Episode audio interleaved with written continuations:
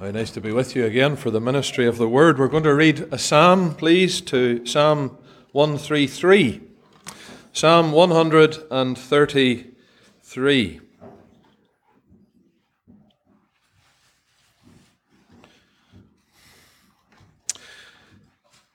And you'll notice the title on this psalm. It's one of 15 psalms that are called A Song of Degrees or a song of going up, and four of them are linked with the name of David, and one of them with Solomon. So this is one which is linked with David. It's the penultimate one. They go from Psalm 120 to Psalm 134. A song of degrees of David. Behold, how good and how pleasant it is for brethren to dwell together in unity. It is like the precious ointment upon the head that ran down upon the beard, even Aaron's beard that went down to the skirts of his garments, as the dew of Hermon, and as the dew that descended upon the mountains of Zion. For there the Lord commanded the blessing, even life for evermore. And we know that God will bless his word. It has been intimated that we will be looking uh, in the Lord's will at assembly truth just in the week that's ahead.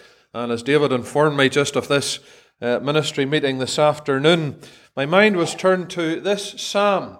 For while the assembly and the church as we know it is not in the Old Testament, uh, we know that there are many principles that regard to the people of God in the Old Testament in which we can learn much from. 1 Corinthians would inform us that that is the purpose uh, for you and I of learning from Israel's experience, that we might learn how God dealt with them. And one of those principles we have beautifully illustrated in this psalm, and that is unity. And I just thought, as we think of the week ahead, really, what is the purpose of uh, looking at assembly truth and uh, edifying ourselves from it? Is it not just that we might know unity? You know, that should be the purpose of all ministry. It is to edify, to build up, and that we might know from that unity amongst ourselves. If ministry divides, well, I would sound a warning note to that type of ministry. It should produce unity. And so our prayer is, sincerely, brethren and sisters, as we come among you, that uh, the unity that does exist, I am sure, will be preserved and that we might be edified.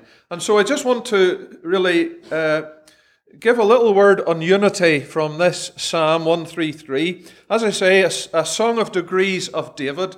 And one of the things about David, if we were looking at a, a biography of David, well, what a, a, vast volume it would be as we think of the life of David. And we would probably have to, to start uh, with him as a son, a son of Jesse and we would work our way through uh, uh, uh, all those various aspects of his life. A son, we would think of him as well as a servant and a soldier. And you could think of him as a songwriter, even in the context of the Psalms. And of course, we would have to speak, wouldn't we, of David as a sinner and then as a sovereign. We love to think of David as a sovereign because, as David, one of the, the marked um, characteristics of his service was that he united the kingdom. And that golden age of the kingdom under David and Solomon was, was a wonderful time of u- unity. There was much division amongst the people of God, and especially after that when the kingdom was rent in two. But unity, it's lovely to just observe the times of unity amongst the people of God. But one of the other things that we would mark about the life of David, towards the end of his life, um, not only to think of him as a sovereign, and in all the glory that surrounded his kingdom and the promise of a throne that would be forever. But just at the end of his life, David speaks of himself as a sojourner and as a stranger. David was, I think, one of the, the marks of his of his life. And one of the successes was just this that David had a sense of the fact that he was just a pilgrim passing through. And he would have to go the way of all the earth. And David never failed to appreciate his his mortality. In contrast to Saul, who lived for the present and thought only of his life now, David had a sense. He says, We're just, along with the people of God, we're just sojourners and strangers. Could I use another word that Peter uses to describe that similar idea? That is pilgrims. Now we're getting close to what really these 15 Psalms of degrees are all about. Because most would see that if you read through them, central to these 15 Psalms, in fact, the central Psalm 127, except the Lord build the house, they labour in vain who build it. So, very central to this uh, little group of 15 Psalms is the house of God, the house of the Lord, the temple. And therefore, we would see that it's possibly uh, during the temple period that these Psalms were not only written, but as songs they were sung. And most likely, as the pilgrims left the countryside and were going up to Jerusalem and up to the temple for the three feasts of Passover uh, uh and tabernacles, and uh, they would go on, and first fruits, they would go up to the, the, the city in Jerusalem and they would be singing. They would be singing these songs. And Another one attributed to David is that beautiful, uh, those beautiful words. Then was I glad when they said, Let us go into the house of the Lord. And that goes on to say, whither the tribes go up. And one of the features of these Psalms, in keeping with the title, the Songs of Ascent, is that they take us upward. And they get us to look up. And they get us to lift up our eyes and to go up until this penultimate psalm. As all the pilgrims come together in one great company, there is this beautiful song Behold, how good and how pleasant it is for brethren to dwell together in unity. And as the children of Israel looked at their brethren, looked at this wonderful family of God, it wasn't it just lovely to see people from all parts had converged in Jerusalem, and here they were all just of one song. And they were just together, and they were going to dwell in unity. So that's just a little bit of a sketch of the background of these Psalms. I don't want to dwell any more upon it, but just to get into the detail. And really, three lessons that I want to uh, lift. First of all, from each verse. Verse 1, I want us to think of the harmony of unity. Then, verse 2, we'll think of the holiness of unity. Because not only is the harmony ple- pleasant, but we're going to see a picture here which would point to a priestly aspect of unity. And then, thirdly, I want from verse 3 to see that unity is heavenly. So it's harmony, it's pleasant. Now, what really is unity? Well, if I read this verse again to you and just uh, altered one word, it will maybe give us a, a starting point. Behold, how good and how pleasant it is for brethren to, to dwell together, together. Did you get that? For brethren to dwell together, together. In other words, that word together in verse 1 is the exact same Hebrew word as unity. It's just been translated in a different way to distinguish it. And that is important. But essentially, as a base definition, unity is the idea of being together. Now, of course, that's very practical and important, brethren and sisters, isn't it? In a world that would seek to divide us as the people of God. And even in evangelical circles would seek to separate and the world would teach us we need to actually separate into, into groups and into cells. And uh, no, the Bible actually, when it's describing unity, it says we must be together. That's the big thing together. So that's just a, a base definition. But there's more to it because as we think of the harmony, what I want to do is to think of, first of all, the family. It says, it's brethren that dwell together in unity. Now, one of the things we'll be doing this week quite frequently, Eh, and it's a useful exercise for young believers especially, as you come to study your Bible, and that is to look for the first mention of a word, the law of first mention. And very often, when you look at the law of first mention, as you know, you will see much to be learned about the meaning of that word or term. So, where is the first mention of unity in Scripture, or the first mention of this Hebrew word together? Well, I think it's most beautiful, beautiful because it's actually between brethren. And it takes us right back to Genesis and chapter 13. And you remember that story of Abraham and Lot. And what was the problem that they found? Well, it was this that the land was not able to hold them because their substance was so great. And there in Genesis 13, it says, their substance was so great that the land in which they were going to, they were not able to dwell together. There's that phrase just lifted out of Psalm 133, and we find it first mentioned between Abraham and Lot. Now, you know the outcome of that situation, don't you? Because Abraham was very concerned that there would be no strife between him and his brethren and the brethren of Lot. And so it was that Abraham gave Lot the choice. Why? That there might be no strife. That there might be no strife. So there we learn very much and very quickly the importance of unity between brethren. It's going to involve choices. It's going to involve a desire that there will be no strife between us. And that's the first mention, that's very important. But then a second mention of it in Genesis, and this again, I am underlining something which I feel vital to young believers, and that is make sure you get a study of the book of Genesis. Because not only is it a place of first mentions, but it is a, a place where much of what is, is seen in assembly truth is there in principle. So, where do we find this again? Three times it's mentioned in Genesis in chapter 22. And again, it's in a family situation. That beautiful chapter where Abraham and Isaac are going. And what does it say there? It says, And they went both of them together.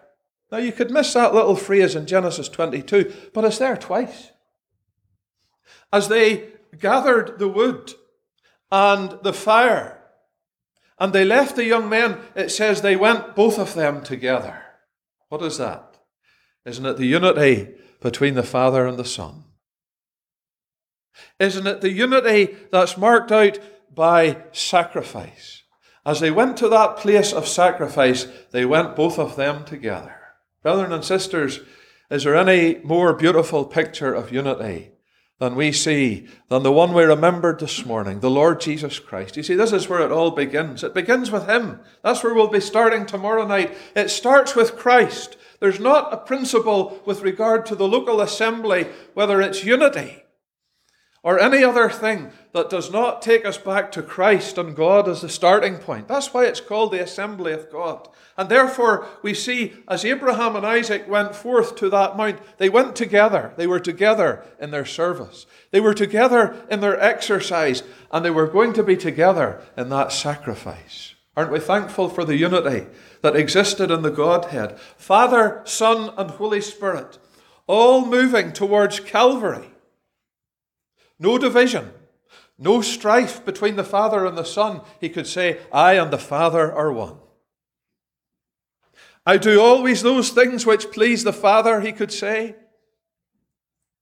Father, let not this cup pass from thee. Nevertheless, not my will, but thine be done. See, this is unity. This is, this, is, this is the beautiful picture of unity that would lead to sacrifice. So we learn from this, from Abraham and Lot, that where there is unity, there should be no strife, number one. But in Genesis 22, we're learning this where there is unity, there will be sacrifice. Sacrifice offered. But then we see a third reference to it in Genesis 22, and where the substitute now has been placed on the altar. And the place has been named Jehovah Jireh. And it says, So they went, both of them, together. But then when they come back to the young man, this is what it says Abraham returned to his young men, and they arose and went together to Beersheba. Abraham now returns to the young men. And they go together. What do I see now? Oh, I see now another aspect of family unity. That is unity between the old and the young. And that's a big thing, isn't it, brethren and sisters? That the old and the young are together. I know we have Sunday school uh, and, and, certain things, and we have messages for the young and messages for the old, don't get me wrong. But the thing is this that there was a unity between the, the, the old had a care for the young, and the young had a respect for the old. And so I'm mighty thankful as I look back on my short Christian experience. I'm thankful for those older saints that returned to me again and again and I could say we went together. Went to preach many's a time with an older. What we learned from them, I could never value in its entirety. But I tell you, what did these young men learn from Abraham as they returned? I, they, I tell you, they, re, they must have learned something about what took place on that mount. And so there is a unity. So these first mentions are so important and illustrate what we have in verse number one the harmony, the harmony that is found in unity with regard to the family. You say in the New Testament, there's another example of it, uh, just as we were thinking this morning of the sepulchre. You remember Peter and John? It says they ran together. They had, a, they had a unity in their exercise as they ran towards the sepulchre, and that's instructive as well. But then, secondly, I want us to think uh, of the fact that unity is not only something that speaks of harmony, and it also speaks, and we're instructed in this psalm, that it's something that is holy. See, if I just told you that unity was just a matter of us all being together, well, that, that would be dangerous if that's, if that's just all where it stopped. Because you and I know that in the uh, evangelical word, world, there's an ecumenical movement that just says we must all come together. In fact, we were out in the open air in the street uh, just a few weeks ago, and there was a man approached me, and he said, he says, you're standing here giving out tracts and preaching. He said, and there's other people down the street. He was referring to the Jehovah's Witnesses of all people. And then he says, there's other people that are here sometimes, and they're preaching the gospel. Why do we not all come together? all come together. Well, had we all come together, I put it to him, and we began to preach, well, number one, we would be preaching different messages. But I said to him, Tell me this if someone was to get saved, where would we tell them to go? What would we tell them to do? And he looked at me blank. He says, if I was talking to you, you would be telling them to go there. Uh, someone would be telling them to go here. Someone would be telling you need to be baptized. Someone would be saying, well, it doesn't matter. You're baptized when you're a baby, that's all right. And the whole thing would be confusion. Now, although we're together, God is not the author of confusion. No, there must be harmony. And therefore, the togetherness is something the psalmist teaches us that is holy. That is holy.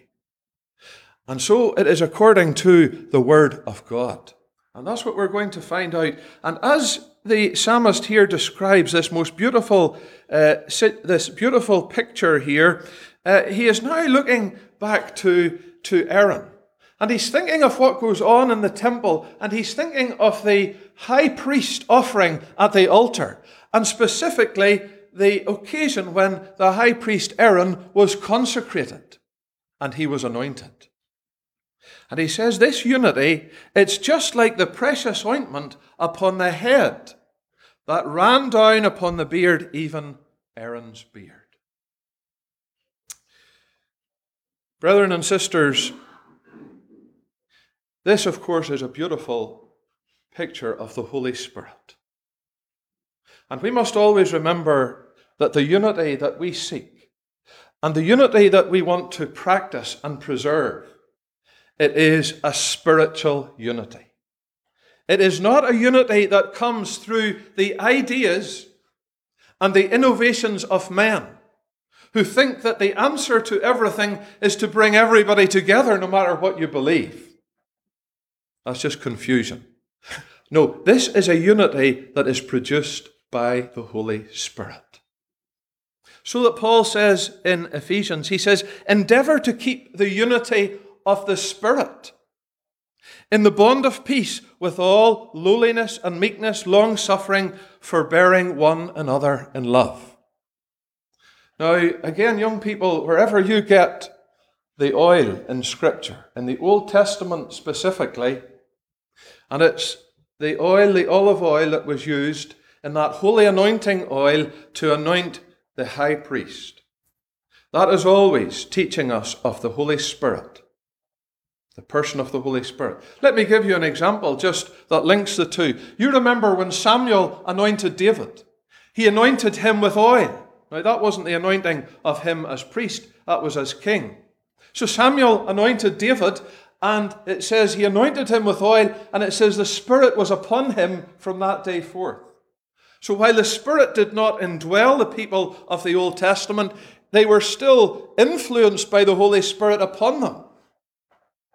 And you remember that goes right from Genesis chapter 1, when the Spirit of God moved upon the face of the waters in creation, all the way through to Matthew and the Spirit hovering over Mary. And that is what produces a godly unity. You see, what that man was suggesting to me on the street was not born of the Holy Spirit. Because where we have that which is born of the Holy Spirit, what will it do? It will elevate and it will exalt Christ. That's what the Lord Jesus said the purpose of the Holy Spirit was. The Holy Spirit is He that, that comforter which will testify of me. So, where you see the Holy Spirit in operation, it will elevate and it will glorify and exalt the name of the Lord Jesus Christ. And where that's the case, then you will have unity. A little bit of detail on this. The first thing I notice about this holy anointing oil is its fragrance. If we were to go back to Exodus 30, we would learn that not only in this uh, anointing oil, this what was used to anoint Aaron, was their oil. There was myrrh, myrrh. There were principal spices. There was cinnamon. There was calamus. There was cassia. And there was a fragrance. As that oil was poured over the head of Aaron, it wasn't just something that was visual. To appeal to the sight to sanctify and separate this man for his service, there was a real fragrance from it. This was something real. This is something tangible. Oh, brethren and sisters, do we realize that that is the beauty of unity? This is the pleasantness of unity when it's seen amongst the people of God. It is something tangible, it has a fragrance about it, it is a pleasantness. You know, there's, there's nothing no, so more beautiful to go into an assembly, the people of God, and to just note the fragrance, to see them moving together from so many different uh, places. Look at what's represented here today in this room in, in terms of nationality, in terms of origin. We, we, we're all, you would say, it's a recipe for confusion as far as man is concerned. But as far as God is concerned, because of salvation, because of the Spirit, He has guided us all together. And according to His Word, there is a pleasantness and there's a fragrance that we all enjoy. Now, I know that that's not to say there'll not be a, a couple of difficulties and there'll not be a, a little bit of disagreement over certain things. But you see, that doesn't affect the overriding unity of the Spirit because it has a harmony with the Word of God. So that, like an orchestra, because really it's a, it's a song that is before us, you know that as far as music is concerned, there must be chords that operate in harmony. And if you put C and E together, well, you'll get a nice chord and harmony. If you put C and D together, you'll get an awful noise. Now, you see, we must keep the harmony. And when you come to the Acts, it says that they all continued with one accord. And that is really a, a, sort of a musical term, and in that there was a harmony. And what's our, what's our musical notation? It's just the Word of God. That's what we follow. Now, that's what we must look at and not depart from it. And so here was a high priest and he was anointed according to the word of God, God's direction, and there was a fragrance with it. The other thing is, I noticed that it was flowing. You see, it, it, it, he was anointed upon the head. And uh, if you and I got something on our head, well, the first thing we would do, we would try to get it cleared off so that it wouldn't go on down us, but not with this. No, the whole purpose of this, that it would go upon his head and it would flow down his beard, of all places. It would just be saturated. And then it would go from his beard unto his garments. And the word really is the opening of his garments. There's debate as to whether it's the opening of his neck uh, or whether it's the edge of his skirts. But the point is the same. It was just to flow down the man, it was to cover him. And the point is this that it would flow from the head over all the body. You see, where do we get our unity, brethren and sisters? We get our unity not from some man that's just taking, taking ownership of the company. A man made head. No, we take our ownership and our unity from the risen head, Christ. You see how it all flows from Christ? The one who went to Moriah and sacrificed. The one of whom there was no strife between him and his brethren.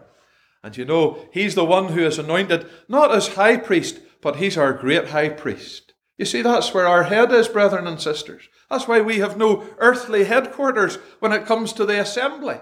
We've no office down in New York as far as Midland Park Gospel Hall is concerned. Why? Because our headquarters is in heaven. Why? That's where our head is. Thank God. We've a great high priest, one who is anointed prophet, priest, and king. And he has ascended. The Holy Spirit has descended, and it flows from company to company. And it flows and should be allowed to flow and permeate the whole gathering. Every member of the body, connecting the head with the body, flowing down in its beauty. And of course, if you think of the high priest, what else would it have flowed over? After it had run down his beard, it would have dripped onto a breastplate, wouldn't it? That breastplate with the names of the tribes, 12 tribes, their names, covered and saturated in the oil.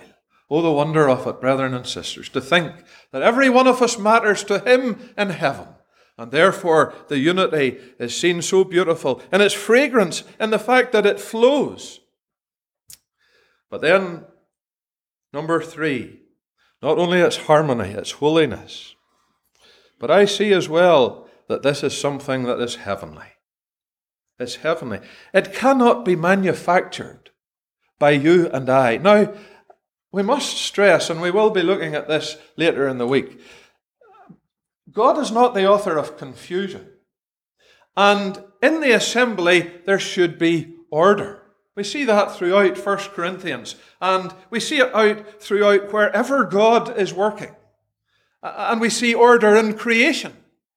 We see order as far as the congregation of Israel is concerned. We see order in inspiration. And it should be no surprise to us, therefore, that when it comes to the assembly, that we should see and find order, because that is heavenly. But the lesson here is not just so much of order, though it is linked with creation. I think here the picture is of the dew of Hermon. And it's flowing and descending. Here's the descending again the flowing down, and it descended upon the mountains of Zion. The dew of Hermon, and as the dew that descended upon the mountains of Zion. There's a little bit of difference as to the order of the words here, but we'll not go into it just, just to point out that wherever you have dew in the Bible, very often it is linked with heaven. In fact, seven times we read of the dew of heaven. The dew is something that comes down from heaven and settles upon the ground. And you can link it with the manna that sat upon the dew yonder in Exodus 17. But I just want to think of the freshness, the freshness, freshness of unity. It's just heavenly. It's not man made, it's not manufactured. It's not according to human intuition or innovation, but this is something that is heavenly. Why? Because the Holy Spirit has come down. The Word of God we have received. And everything that takes place is just the freshness of heaven about it. You know, that's what we long for, isn't it, in the assembly? Isn't that just what we would love? Is just a fresh manifestation of unity. Just to see the freshness. You know, isn't it lovely to see a, a, a, new, a person, a young person saved and baptized and added to the company? And it's just like a little bit of dew of heaven coming down upon the company. Just a fresh manifestation of unity. And so we love to see the unity in its freshness. But, says the psalmist here, what is the point of it all? Because he says, as we look at these mountains around Jerusalem, as the pilgrims stood there, the pilgrims like us who had made progress, and they surveyed the mountains around Jerusalem, as they looked to Olivet, as they looked to Mount Moriah in the north, and as they, as they thought of Hermon farther off, he says, This is the place. This is the place where blessing is coming from. Why? Because as you read these 15 Psalms, you discover that this is the place that God had chose to place his name. Brethren and sisters, that will always be the place where this unity will be seen in its freshness and beauty, where his name is honoured, where the people would gather unto his name. And he says, There the Lord had commanded his blessing, even life evermore. You see, this is not just something to be enjoyed now. But this is something that has eternal consequences.